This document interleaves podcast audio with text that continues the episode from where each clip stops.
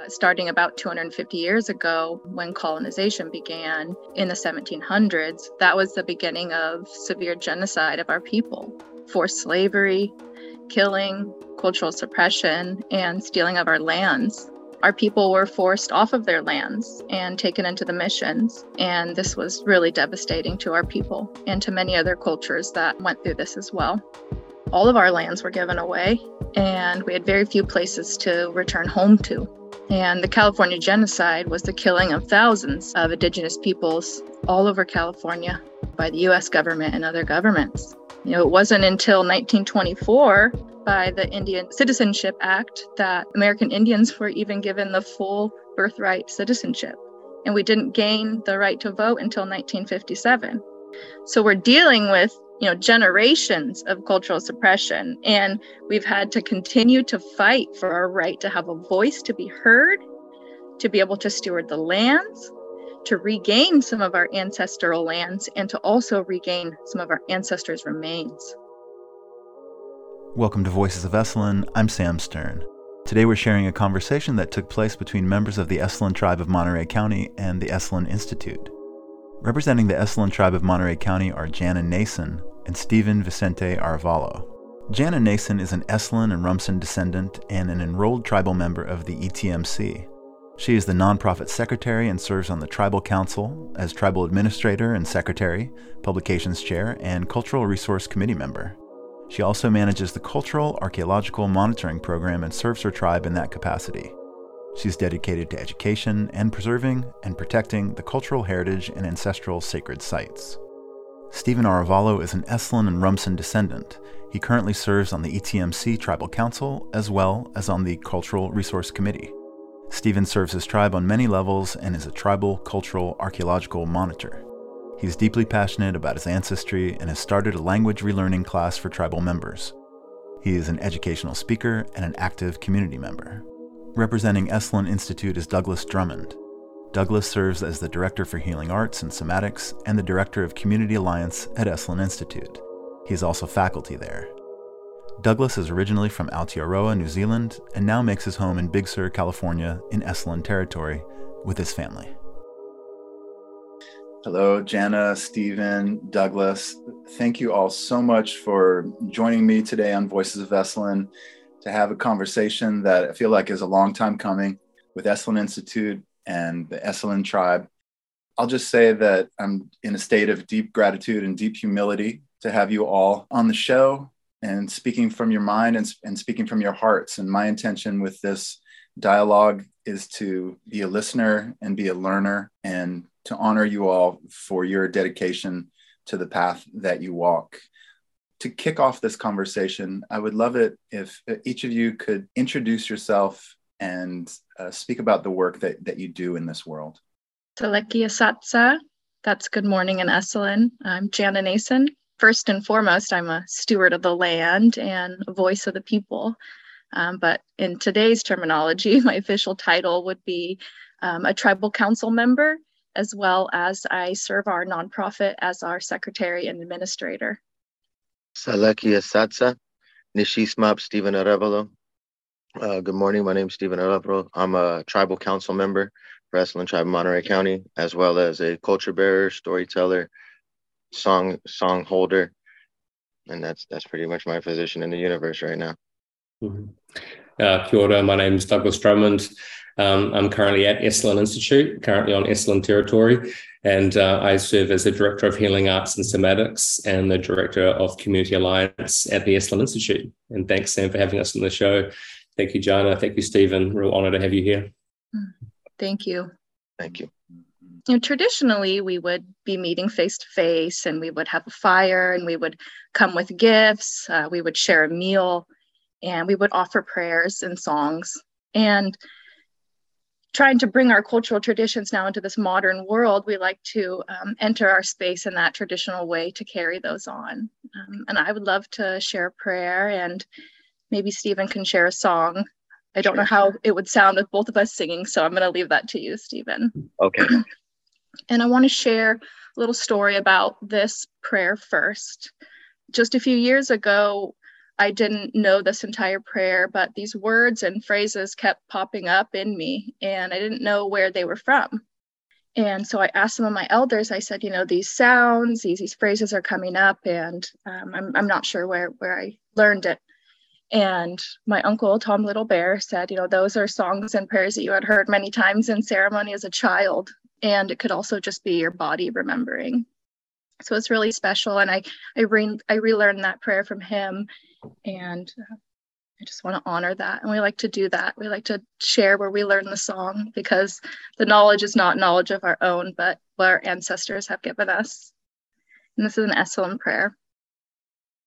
Ike neshmete ike nishiapa, quelmehe enike atsatsano, lakai nesh met peleno, chapishi no alpa, kalun no alpa, memni no alpa, lasname yakiki, le mepele namoeske. Yes, my grandfather. Yes, my grandmother. Thank you for this day and for my life. We pray for the birds. We pray for the fish. We pray for the deer. Great Spirit, please purify our bodies and our souls. Ike. Ike. Hmm. And the song that I'll be singing is a celebration song. So, um, and celebration that we're we are coming together even digitally. Uh, I always like to open up space with either a celebration song or uh, a song of rejoicing of some sort. So this is uh, actually recorded through uh, both of our ancestor, one of our ancestors, um, Viviana Mukai in 1902. Um, and this is a celebration song. Aye, ayelena, toa toa iye, ayelena, toa toa iye, ayelena, toa toa iye, ayelena, toa toa iye, ayelena, toa toa iye, ayelena, toa toa iye ayalena, toa toa iye ayalena, toa toa iye ayalena, toa toa iye ayalena, toa toa iye ayalena, toa toa iye ayalena, toa toa iye ayalena, toa toa iye ayalena, toa toa iye ayalena, Toa toa iye ayelena. Toa toa iye ayelena. To.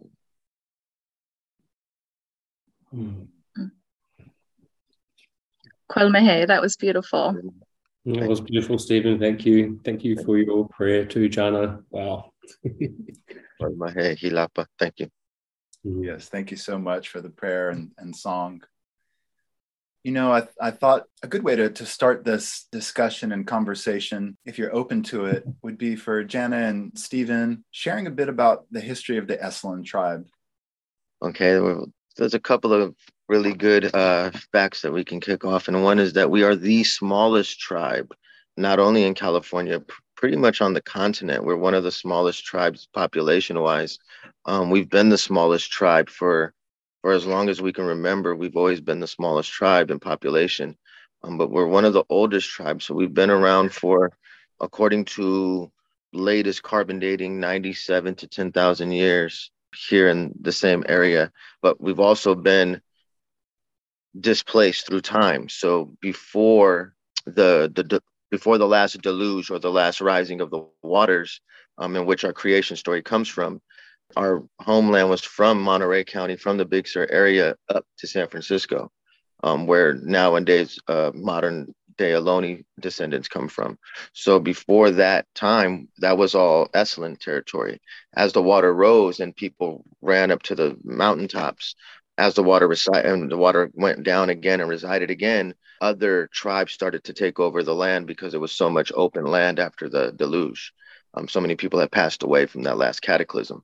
So there was um, Miwokan invasion, what they call the Penutian invasion, about 25 to 4,500 years ago, and those particular people amalgamated with our people, and what and that created the Ohlone people that we have from the Ramaytush down to the Rumsen. This is all solidified through language. All the language of the Ohlone, they all have Esselen language within their their own language. And that's because as they were coming from inland, they didn't know any of the coastal things. They didn't know about seaweed and fish and whales and sharks. So all that language came from Esselen Hokan um, speakers. And so you will see evidence of our culture within the Ohlone culture um, as far north as San Francisco. And that's uh, that's a lot of the pre-deluge history. And then after that, we've survived and we've created five rancherias that are our people. After that, let's see. The, so the deluge took place, and uh, it was coyote, hummingbird, and eagle at the top. And they had to wait. So they had to wait for the water to reside. And then Eagle told Coyote to go look for his wife, go look for somebody else, go look for life elsewhere. And so Coyote roamed the, the homeland until he found a woman at the river. And when he found a woman at the river, he asked Eagle, how would he then populate? How does he populate with this woman so that they can continue life on on the continent or within the homeland? And so he asked if he if he put put it in her elbow, and the eagle's like, no. Well, where do you put in? And the hummingbird blurts, blurts out, you put in, in in the stomach, silly. And so the coyote gets frustrated and tries to attack the hummingbird, but the hummingbird hides within uh, the eagle and is protected he goes out and he finds his wife and he tries to so he then imp- impregnates her um, by telling eagle told him to tell her pick a, a flea off of off of you and eat it. So the woman did so and she becomes pregnant but she gets scared about being pregnant so she then runs to the ocean and jumps into the ocean and turns into the little sand fleas and she jumps into the ocean and disappears. So coyote had to then look for another wife and so he found another woman at a river and actually had a child with her and they they actually had a family in a village and he started a village. And then later on he got lonely. Coyote was lonely with just his family around so he begged his wife three times to to take on another wife um, because we need he's as he say we needed neighbors. There's no neighbors around.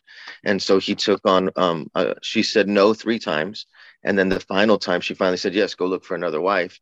And coyote being the trickster that he is he ran around singing a, a, song on a flute to bring that vibration of come to me like a come to me song.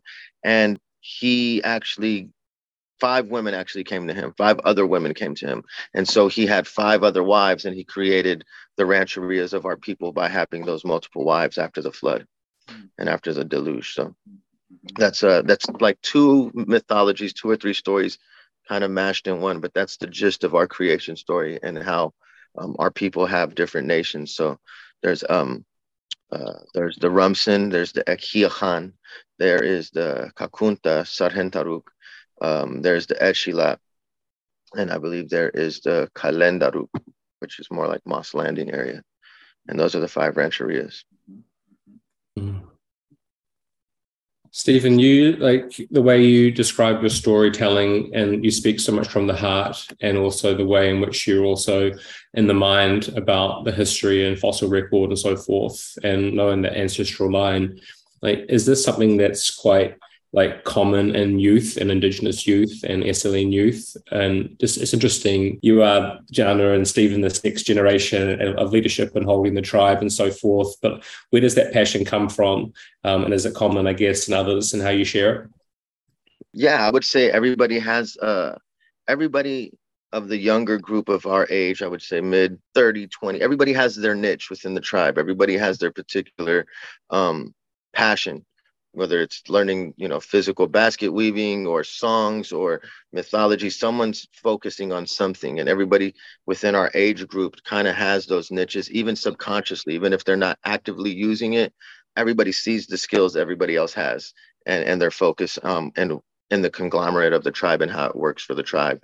I've i've seen yeah definitely more people within like our age group like I, I, would say their inner ancestor fire waking up and and kind of that remembrance of of things and just naturally being really good at whatever they're doing when it comes to culture.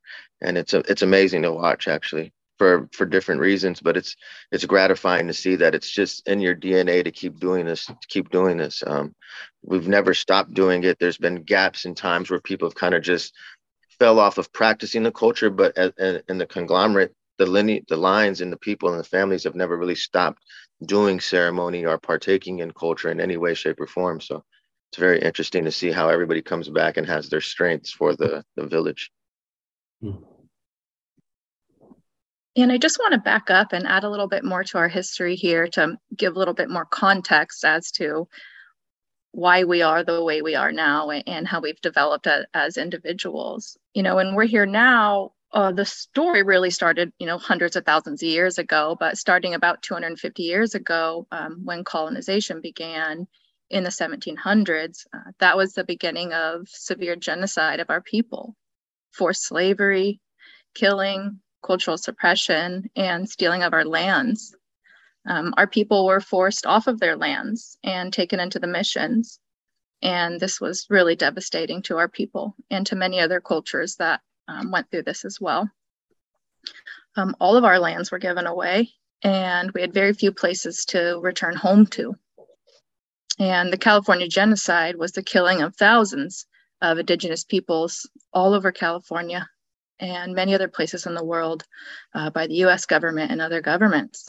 You know, it wasn't until 1924 by the Indian Citizen, Citizenship Act that um, American Indians were even given the full birthright citizenship.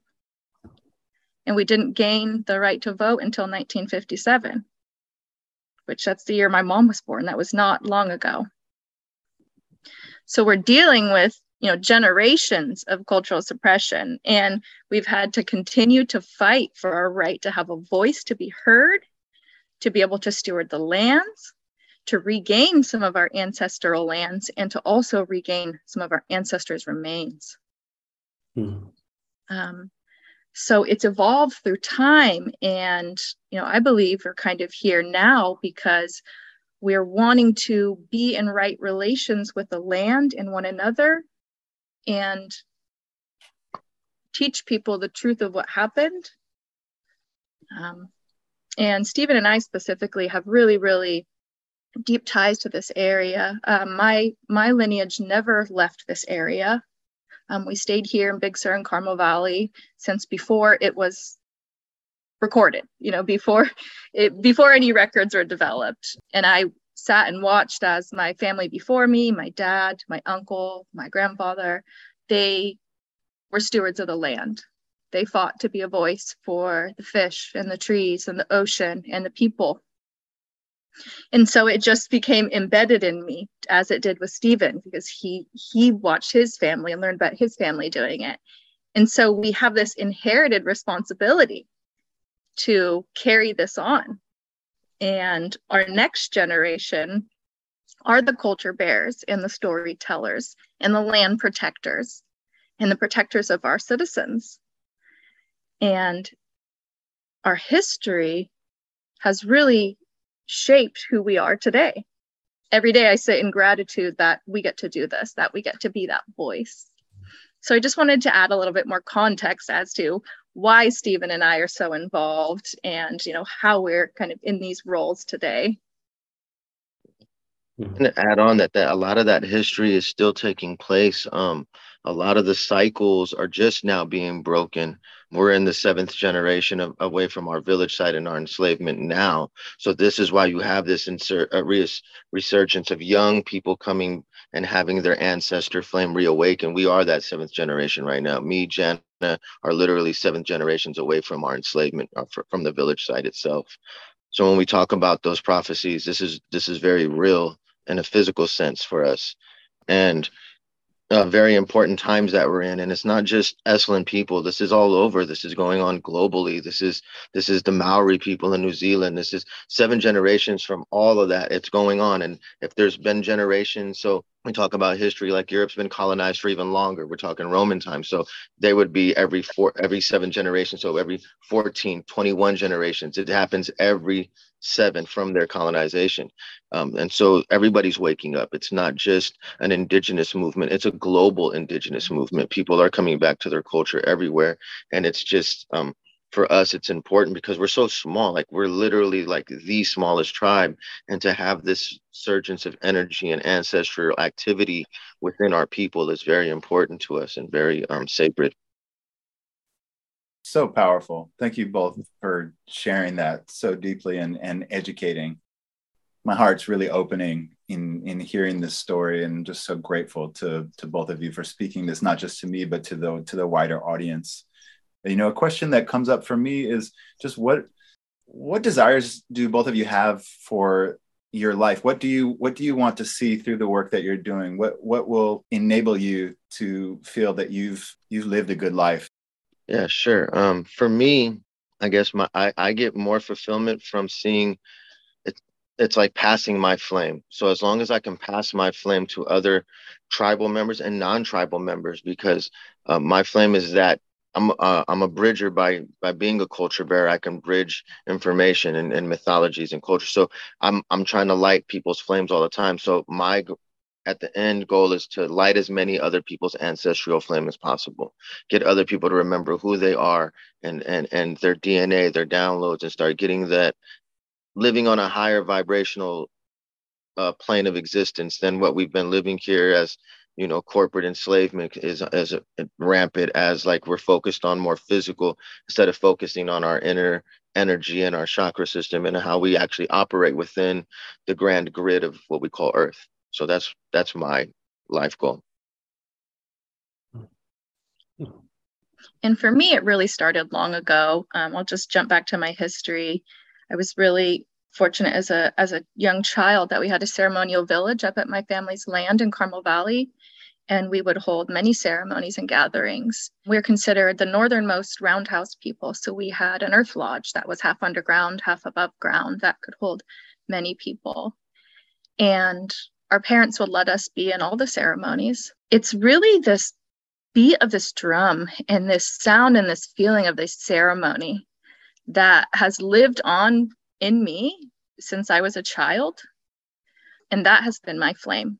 We have so many tribal citizens that have been displaced from this area and haven't been able to reconnect with their ancestral lands or maybe be a part of a ceremony. And I want to make sure that they can have that same feeling that I have within me because it's a great inspiration and it's um, a deep honor and a gift.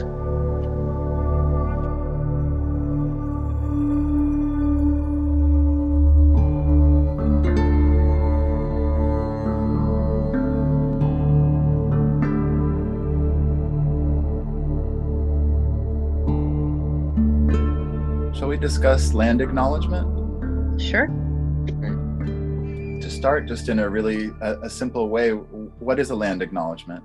Why is it important? Mm-hmm. sure maybe i can start. Um, you know land acknowledgement is really a traditional customary way for native communities and communities all over the world to show their respect to the peoples of the land. And we do this by giving offerings and prayers. And for non-indigenous communities um, a land acknowledgement is a really powerful way of showing your respects and honoring the indigenous peoples of that land which they may live or work on. You know and, an acknowledgement is a simple way of resisting the erasure of indigenous histories and working towards honoring um, and inviting the truth. Yeah and traditionally even when you moved from one place to another what you would normally do is you bury you bury tobacco and you acknowledge like you you acknowledge those tribes as well as set those intentions and those prayers and songs down. And then you bury an offering of um, whatever your uh, herb mix is mugwort tobacco whatever and you bury it into the soil to give thanks to the people uh, in that particular land. And that would that was a, a, a very traditional way to do things even when I had moved around, I I, I practiced that uh, particular practice because I understood that uh, if I'm moving into that land, I'm becoming part of, I'm integrating into that community. And if I'm walking on that soil, it's the same thing. I'm integrating into that tribal community. So you have to do that within a spiritually correct place. And a lot of us are so um, unaware of that, those practices that we just move from place to place and we don't understand. A lot of us don't understand that why we do that, but it has to deal with acknowledging the tribes and acknowledging the ancestors that have been there for thousands of years and who have sacrificed their lives to protect that area and steward that area and, and nurture that area. It's a very important thing to do when we talk about setting intention, even for your home. So if you move into a, a new spot, you want to set your intention and, and kind of clear that space out so you can build your own family there and your own energy there. And uh, that's what you do with land acknowledgement. And Douglas, do you think that you could speak a bit about thoughts around land acknowledgement at Esalen with either the work that you're doing or the plans that the Institute has? Mm-hmm. Yeah, thanks, Sam.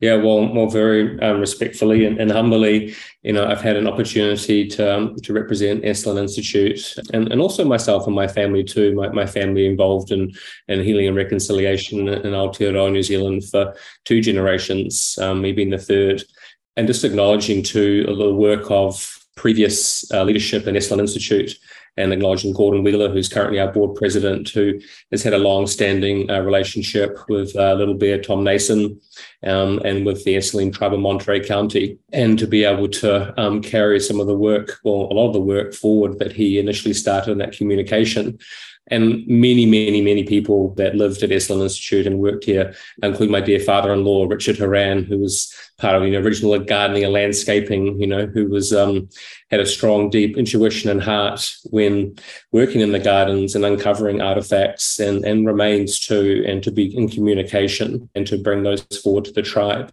And all of those uh, relationships and ways has helped set a really wonderful foundation, I believe, to now and perhaps to echo, Stephen, your work around the seven generations, you know, there is an intuition and a calling that wants to bridge and connect. I can't think of a single current staff member and certainly incoming staff in the past that have wanted to know more about the land. And it's always synonymous with the people of the land. So the timing has become quite a big groundswell. I think Esalen, by our name, perhaps had good intentions in naming, um, but along the way has just perhaps not lost its path, but just perhaps it wasn't clear how important it was to really acknowledge the land and acknowledge the people. And so there have been initiatives, but now that real timing has, has really become quite ripe. And through good hearts and clear conversations and many, many listening circles. And again, just on, honoring many, many people who have collaborated on the process. The list is long and long and long. Um, I play just a small part in that. Um, however, I've got a big beating heart about how to reach and connect um, with all Indigenous people, but certainly in my role as this work as a director in this community alliance work um, has been finding ways in which we can perhaps connect with the Esselen tribe in different ways um, and also in much more of a collaborative way. Um, and after many discussions, we have a land acknowledgement event that we are working on for the 13th of November and very much in a in a in a conversation, a talk story way. For instance, you know, we are we are stewards and we're hosting. Um, we are stewards of the land here, and also in many ways, for me, we're stewards hosting and looking after land on behalf of the Esselen tribe and holding that space for them too, and honouring, and then finding ways in which we're bridging the tribe back into the land. Uh, so the land acknowledgement itself, um, you know, led by the tribe, uh, we're just holding space and working logistics. But a lot of our leadership, um, our board is coming to join our operational leadership um, the tribe, and I imagine some community members too that have been part of this relationship for a long time are joining.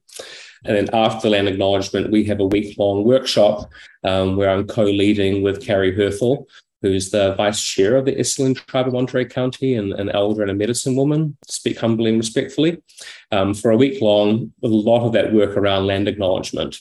So important for me too is that we're sort of putting at this at this event the land acknowledgement itself just to set set a course for us. Perhaps we'll have some regularity and, and what form it takes, we'll find out. Um, but really, it is just a, a, punctuation point, just a punctuation point in a long journey and storytelling and action between the Esselen tribe of Monterey County and the Esalen Institute. Um, and um, my my heart and my mind um, and my communication is set forward that there'll be many more chapters written afterwards.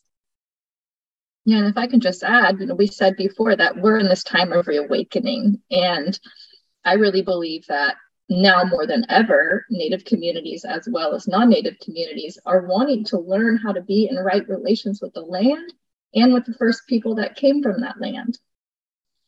And so we've had this beautiful journey, and now more than ever, we want to do better than we've done before. We want to take those steps and follow through. And it's been a really beautiful journey, and we're excited to have the land acknowledgement. It's just a really special time. Mm. Mm. Sam, you know, you asked about some other, you know, work, and I, I say the word, you know, it's quite difficult to express the energy and the connection, but the initiatives that we've been working on, in a sense, for lack of better words, um, you know, the land acknowledgement being, in a sense, what we've been talking about, but ways in which we are integrating in our programming and our offerings. Um, our education is really key, and you know, one of our real key values at the institute here too.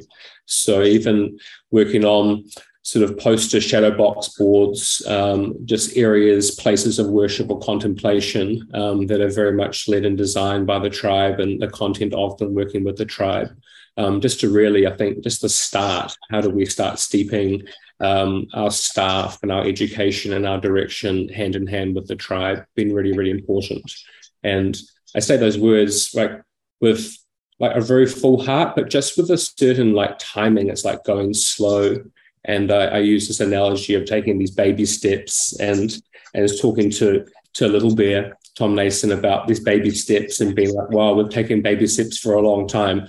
I'm sort of like, well, you know, I just really honor the tribe and giving me that timing to kind of like to go and be methodical and go slow. Um, but just adoring. I'm thinking of my dear daughter Olivia too, of these baby steps and how quickly they've turned into quite a powerful gate and some amazing direction. And we're working together in a really beautiful way that way. So yeah, it's humble and it's reverent, and I'm always grateful for the tribe and their huge patience as the institute kind of trips and stumbles and, and is learning from a crawl into a walk. But we are making some really positive steps, and it's going to be an exciting space to watch in the future and and as Jana said, there's more and more people who want to know how to acknowledge the land, and what better way to learn than from the people who actually are the original stewards of the land in any place. So no matter where you're at, you can be in Phoenix, Miami, Atlanta. You know, when you want to do a land acknowledgement, you should touch base with the indigenous group of that particular territory because every way we we all acknowledge our land differently. There's all different everybody has their own ceremony and prayer and and work and whatever they're doing that they're doing on the land. There's um, there's particular practices for those regions for a reason that, and it's been going on for thousands of years. So um not saying to necessarily hijack culture, but which you can definitely acknowledge the land in a respectful way. And if someone who's indigenous is handing you that medicine to do so because they see you actually honestly doing the work, then it's not necessarily a hijack, is it? You're actually part of this community of stewards now. You're part of this network of people who are honestly putting in good energy into the land. And that's what's important about land acknowledgement. It's not just this physical, yes, this is Esselen territory, or yes, this is Rumsen or Ramaytush territory or Cherokee territory. It's it's actually putting in intention and, and work and time and meditation into what, what we're doing. This is um, very much sacred and ceremonial and prayer work. And um, when we talk about that, um, that that goes for anybody in their own personal way. However you do that for you, um, but you can do that for you within the intention and setting of indigenous um, practice. And to speak of the land that Esalen Institute is on now, that is very sacred ground to our people. And if the ancestors and the land are unsettled, things happen, fires happen, floods happen, bad energy is around. And so Esalen Institute has met us in conversations on how to live and work on the land with reciprocity and in a respectful way. And we've been able to really um, build upon this relationship to have a better understanding and to help the visitors, uh, the employees, residents have a better understanding as well. How can Esalen be in right relationship with Esselen tribe? What would be the elements of a good, respectful, useful, generative relationship from your perspectives? For me, I'm heavily focused on protecting the cultural resources and making sure the land isn't overused. And so making sure that we have a good plan to respect the land, uh, to walk gently, and to help educate along the way so that people can carry that through the other areas of their life. Speaking of right relations, part of it is helping to amplify the voice of the tribe, to encourage the truth telling of the correct history, uh, to being an ally and a friend, a supporter, a brother, and a sister. That's really important to us. It's really important to me. For me, being in right relation would be being in constant contact with us, being in constant communication with us, uh, allowing us to hold space there when we need to, when we feel the need to, because we're not we're not going there in an intrusive way. We're going there in a hey this is needed way. This energy is needed here. There's there's stuff that needs to be done at this particular site. And it's not just your you know it's not just this site. We're doing it in many sites. We're going to a bunch of our sites to to do this particular work. Uh, I, I, heard something interesting just yesterday uh, matter of fact that someone was telling me history of my own people, which I always think is funny, but they were telling me that that those particular hot springs were a center point for multiple tribes to come through and to do. And I said, if that's true, it's because they had permission from our tribe to come. There was a welcoming there. There wasn't an intrusion of people. I said, the way you're telling it, it sounds like an erasure of this site even being our site, when in all actuality, that particular site is an Esselen site. It's known for years that it's an Esselen site, hence why the name is even placed on the on the institute but when I heard the story yesterday, it kind of threw me back like, hey, this is this is what people are thinking out there that this these particular sites are just community sites and anybody can go here and they've been doing it for thousands of years. You know, and I said, yeah, and res- respectfully, they did it when they got welcomed and they came with gifts and they came bearing gifts and and no one's doing that with the tribe now. No one's bearing gifts with the tribe now like we would traditionally. And that's not what we're asking. What we're asking is you the land acknowledgement the intention the the the inclusion is the gift the inclusion is yes the, the property is obviously owned privately or you know as a it's not it's not public land but there's a way in order to have a positive relationship that's very give and take and not just take take take or use use use on any which way not not from the tribe not from the institute. Um there's a matter of balance there. And i think that just that constant communication and allowance of even just physical prayer presence ceremony every once in a while doing things that we we feel the need to do on equinoxes and full moons and new moons and and things like that is enough. In my eyes it's a, it's a start you know and and and you could build on that. It's enough of a start to build on and keep building on until we have this this great structure uh, which is you know um, tied into our personal relationships as, as well as professional relationships with everybody that's involved. And the the waters of Esalen, the waters that are on run through Esalen Institute are very sacred to our people, and traditionally it'd be used for healing. People would, our peoples would travel to that location or to Tazar hot springs or to Sykes to heal themselves. There are records of people making their journey specifically to those places to heal. And so, without access to those places, that's kind of like taking away part of our traditional medicine. So, being able to access those for traditional ways is very important. And that helps us to be able to carry on our cultural traditions and practice our traditional medicine ways. And which in turn helps everybody else because if we're healthy then we're doing the prayer work in the land the land's going to be healthy. Everything's going to it's an inner interconnected situation. It's it's um how would i say it? It's like a biosymbiote. It's like we we live off of each other. The humans that are living on this land are are living off of the the land itself. So there's that interconnectedness. And if we have the ability to keep healing ourselves when we do get sick from doing this prayer work and healing work um, because as we know if you're if you're trying to cure and clean the land and and pray over things you're you're getting yourself dirty in order to clean something else. So you have to have a place to clean yourself. And those hot springs were a place for us to go ahead and release any spiritual bad energy or bad medicine that was attached to after cleaning or just being in any of contact with any of those type of things. Um, those hot springs would even physical elements would uh, help us. And so having access to that would continue that relationship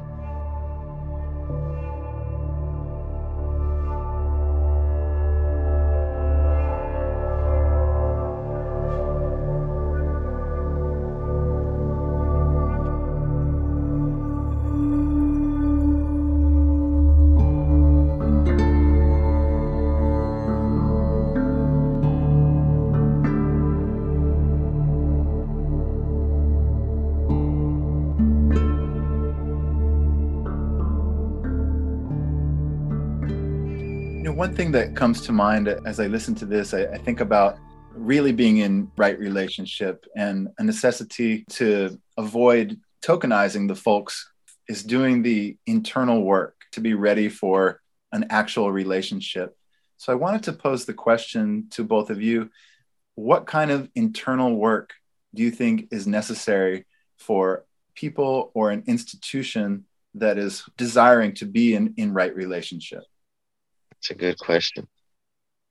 I would say acknowledging where you're living is one of the main things you can do is acknowledge wherever you're living at. If you're not from there, acknowledge it and read the history and figure out what really went on in that because there's a reason why the energy set now in these particular areas is because of a lot of bad things that happened so i've, I've had people come down to the monterey county and say whoa this energy feels really intense and sad and and it's like yeah because people were ripped out of their village sites and people were enslaved here. There's a lot of energy that's unstill and we're doing the work now. But if you don't you have to if you're aware of that kind of thing you have to um you're to have to acknowledge it. And that's part of the land acknowledgement is acknowledging the history and the atrocities that happened. Um, so that would for me that would be the initial thing to work on for everybody who's not already interconnected to community indigenous community is acknowledge what happened truly happened the true history not the not the embellished romanticized history that they teach you in history school. No go read first contact. Go read point of contact journals. Go read what was really happening in those areas the reports. Go you could read all this stuff. It's public um, information. You can literally google and search um, pdf files on you know the, the journals of uh, batista or the journals of portola or uh, palou or any of these other spaniards they all wrote first point of contacts on on all all the atrocities and all the things that they were doing um, they didn't hide they didn't have to hide so they were writing it all down so you can literally um, do that work as you're just learning about us, just learning our history. Take time to do it because it's it's a lot of it's a lot of reading. So be prepared. I think helping to bring Indigenous peoples to conversations, whether it's on land stewardship, interpretive information, it could it could be many things, but making sure that those people that you're having the discussion around are in the conversation. Helping to amplify the voice like i said before you know being truth tellers.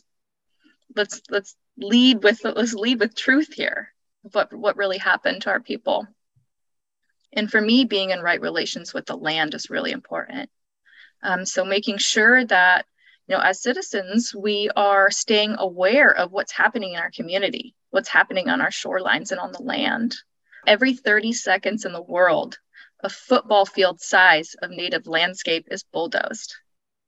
If we keep going at that rate, we are in serious trouble.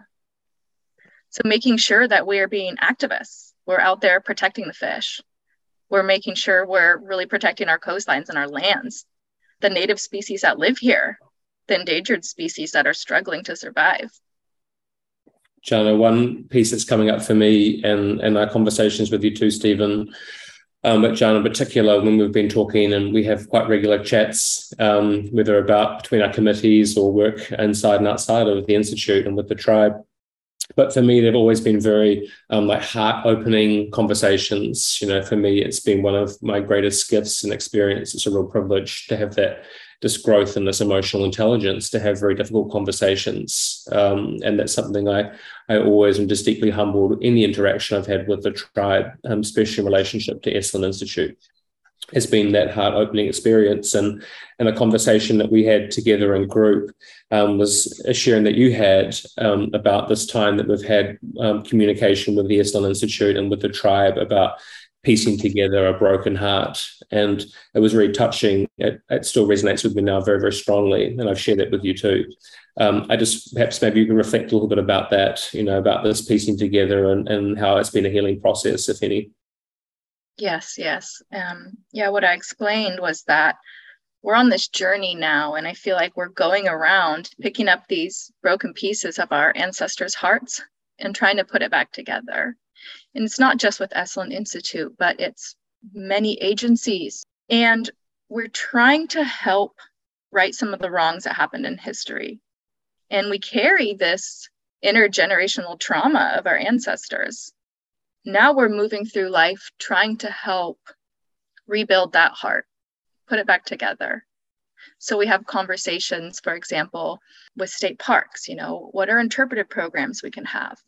kind of access can indigenous people have to, to our native lands and plants and medicine you know how can we protect sites we're working with schools on the history that they teach we work with private entities on various topics and so really yes we're going around picking up pieces of this broken heart and putting it back together so we can live as more complete humans and we can help heal our mother earth Hmm. And it's such a gift, Jana, too, that you're you're offering consciously or subconsciously to, like, for instance, our teams at the Institute to be able to hear and listen and see where those parts of our hearts that we also need to mend and bring back together. That's been a really powerful partnering, you know, that healing process and that peace. And I really appreciate just always your integrity and real intelligence and just deep, deep hearts, you both, and how you represent the tribe in that way is just such a beautiful gift that giving our staff this ability to see themselves and in relationship to the land that perhaps they haven't had before. That you are giving them an experience that for them is um, is just so incredible in their development. And if that's not actualizing human potential, um, you know, we really need to be asking ourselves those real bigger questions. It's an unconditional gift. And I know, I speak on behalf of them, they're very grateful. Just to piggyback on that, I think another important thing is to when it comes to mending these broken hearts and and the relationships with these agencies and, and, and institutes and companies and things is what I what I find the most frustrating is that when I talk to people about who we are as a people and who we are as a tribe, there's always a separation between who we are as a person today and who our ancestors were back then. And there is no difference there's no difference in my ancestors and me. I am my ancestor. It gets it flusters me it frustrates me when people say well you guys don't do that now. And it's like well you can't say that if you don't even know who we are you don't even know that we're even present in the community you can't say what what we're doing or what we're not doing because you're not aware of even our presence here a lot of people don't even know that we exist as a community within monterey county I've told people that I was Esselen and they thought that I init- uh, I actually worked at the institute or that I was tied to the institute in some way. And I said, no, I'm actually the people. And they said, oh, I thought that's the name of the institute. And I said, well, that is the name of the institute, but that's also the name of my ancestors, people. You know, I mean, like this is our this is our name as well. And so that a lot of people just don't have that knowledge. A lot of out of sight, out of mind. You know, a lot of descendants don't look stereotypically like a native um, a lot of us are amalgamated. A lot of us have mixed European ancestry um, to certain degrees, different degrees. When you see us, we look like it. We blend in with everybody else, and you don't really, you can't really tell who's an Esselen Indian unless you're wearing shells and you got, you know, markings on your face, or you're, you're wearing a feather somehow, some way. You're in like almost a ceremonial setting. You're not going to know who we are on a day-to-day basis. But actually reaching out, you'll learn that there's plenty of people in the community that are indigenous both Esselen and and not even uh, non-Esselen. There's a lot of people that are just in the community that are of other tribes that are from everywhere. There's I've li- literally went to the homeland and met at least 70 to 80 people from just different tribes, Chichimeca, uh, Me- tribes from Mexico, tribes from Northern America, everywhere. There's all kind and just people just don't ask enough questions about people. We're not asking like, hey, how are you? What are you? Oh, you look so unique. We don't do that anymore. We're so not personal with our conversation that it shows lack of um, knowledge of indigenous presence, um, lack of knowledge and culture with each other. Um, there's a there's a distinct there's like a cutoff. There's a there's a barrier right there for us as people um, of, of everybody, the whole community. It's not just it's not just focused on indigenous. It's like we don't we don't ask enough interpersonal questions to get to know each other anymore. We're not doing it. Mm. And it's sad. And I think that has to do with technology too, that we're so on the go. We're so let's jump on Zoom and handle the business that we don't really have. Hey, how was your day? Oh, you had a walk, or hey, you, you know, whatever. You you played soccer on the weekend. Like no one's doing that, and that's the problem with acknowledging our presence and then differentiating us from our ancestors as well. Is there's this lack of communication and and wanting to know anything. Some of what you said, Stephen, really makes me think of the term, you know, the token Indian. Yep. And like you said, like if I'm not wearing my shells, um, people may say, "Oh, you don't look Indian. You don't look Native." Well, what am I supposed to be carrying around a bow and arrow and wearing shells all the time? We're many shades of colors these days. We live in, we walk many different styles of life, and people expect us to be really outward facing when we're actually really private people. Um, our ceremonies were held in private, our dances were in private, stories that we shared were in private. So it's an adjustment to be in these modern times while trying to educate people without compromising some of our traditions. But we're expected now, in a way, to go do a dance in front of people or sing songs. And that's not the setting that they were in previously. You know, songs were given as prayers or as gifts or traded. And many of those sharings were meant for really sacred times. Very true. When I when I hear this, I think the first thing that comes to my mind is that there's more than just a, a land acknowledgement, really, that's wanting to happen. It's a it's a people acknowledgement. And and it, what I also hear coming from you is is a desire for folks to learn about your history, to take it upon themselves to, to educate themselves. And you mentioned going on Google and and reading first contact reports. Curious if there are any other books or movies that you feel are kind of like required reading or or could be helpful in viewing in in introducing folks who are new to this topic or conversation? Sure. You can read the i believe it's a 1922 book by alfred kroeber the uh, indians of california. There's also the indianology of california by alexander smith taylor. Both those books have interviews from uh, me and jana's ancestors so um, my, I believe it's my fifth, and I think it's both our fifth great grandfather, Salvador Mukai, and he was recorded in 1856, and the book was released in I believe nine. I would have to look, but I'm I'm sure it's in the 1900s. It's a very very old book. Um, that was by Alexander Smith Taylor, and, and so he gave um, language, he gave mythology. He was interviewed on a lot of different topics, land territory, the the traditional what we called um, like the Pajaro River, what was our northern territory, what was our southern territory. Um, there was a lot of details within that interview. And then in the Indians of California by Alfred Kroeber, his daughter was recorded in 1902, and she's actually also the one who was recorded singing the songs, the traditional songs, into the wax cylinder. So um, both Salvador and Viviana Mukai are um, written in history. So it's like first contact according to our ancestors, and specifically our both of our lineage um, hails from those two ancestors. And a great book to learn more specifically about the Esselen and our traditional lands is The Esselen Indians of the Big Sur Country by Gary Breschini. You know, Sam, I had another comment on the land acknowledgement because many times there's this misunderstanding about land acknowledgements. People, you know, all of a sudden want to be in right relations. So at their event, they, you know, decide they're going to do a land acknowledgement first they call the tribe to ask if we can come do a land acknowledgement but it's not our responsibility it would be their responsibility to do the acknowledgement and then it's not just those words that are stated but it's the actions that happen after that. That is more important. It's about the actions. It's about taking those steps to be in right relations. Or maybe even starting those steps before your land acknowledgement. Well well put. Very well put. Mm-hmm.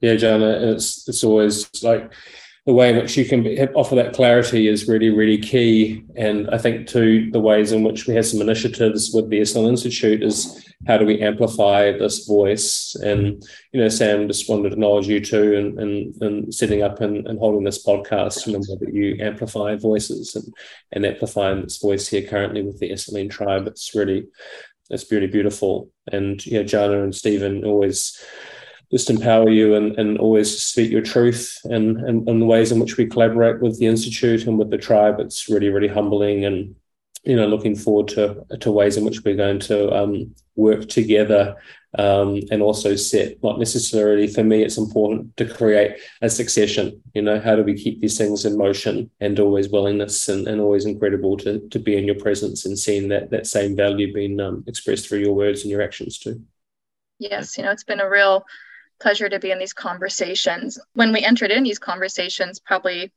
about two years ago now um, I came to the conversation with quite a bit of heaviness. Mm. And now I feel at a place of joy because, on top of acknowledging the tribe, we're getting to take those steps to be in right relations with the peoples and the land. We're going to build a Yanep, which is a place of worship at the Esalen Institute where we can go pray and have offerings. And we'll have some educational information there where people and visitors can come by and um, learn some traditional ways of how to give an offering.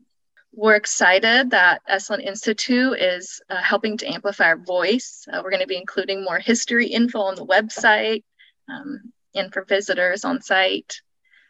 So it's just been, um, like I said, it's been a, it's been a joy, and I feel a lot lighter about the relationship.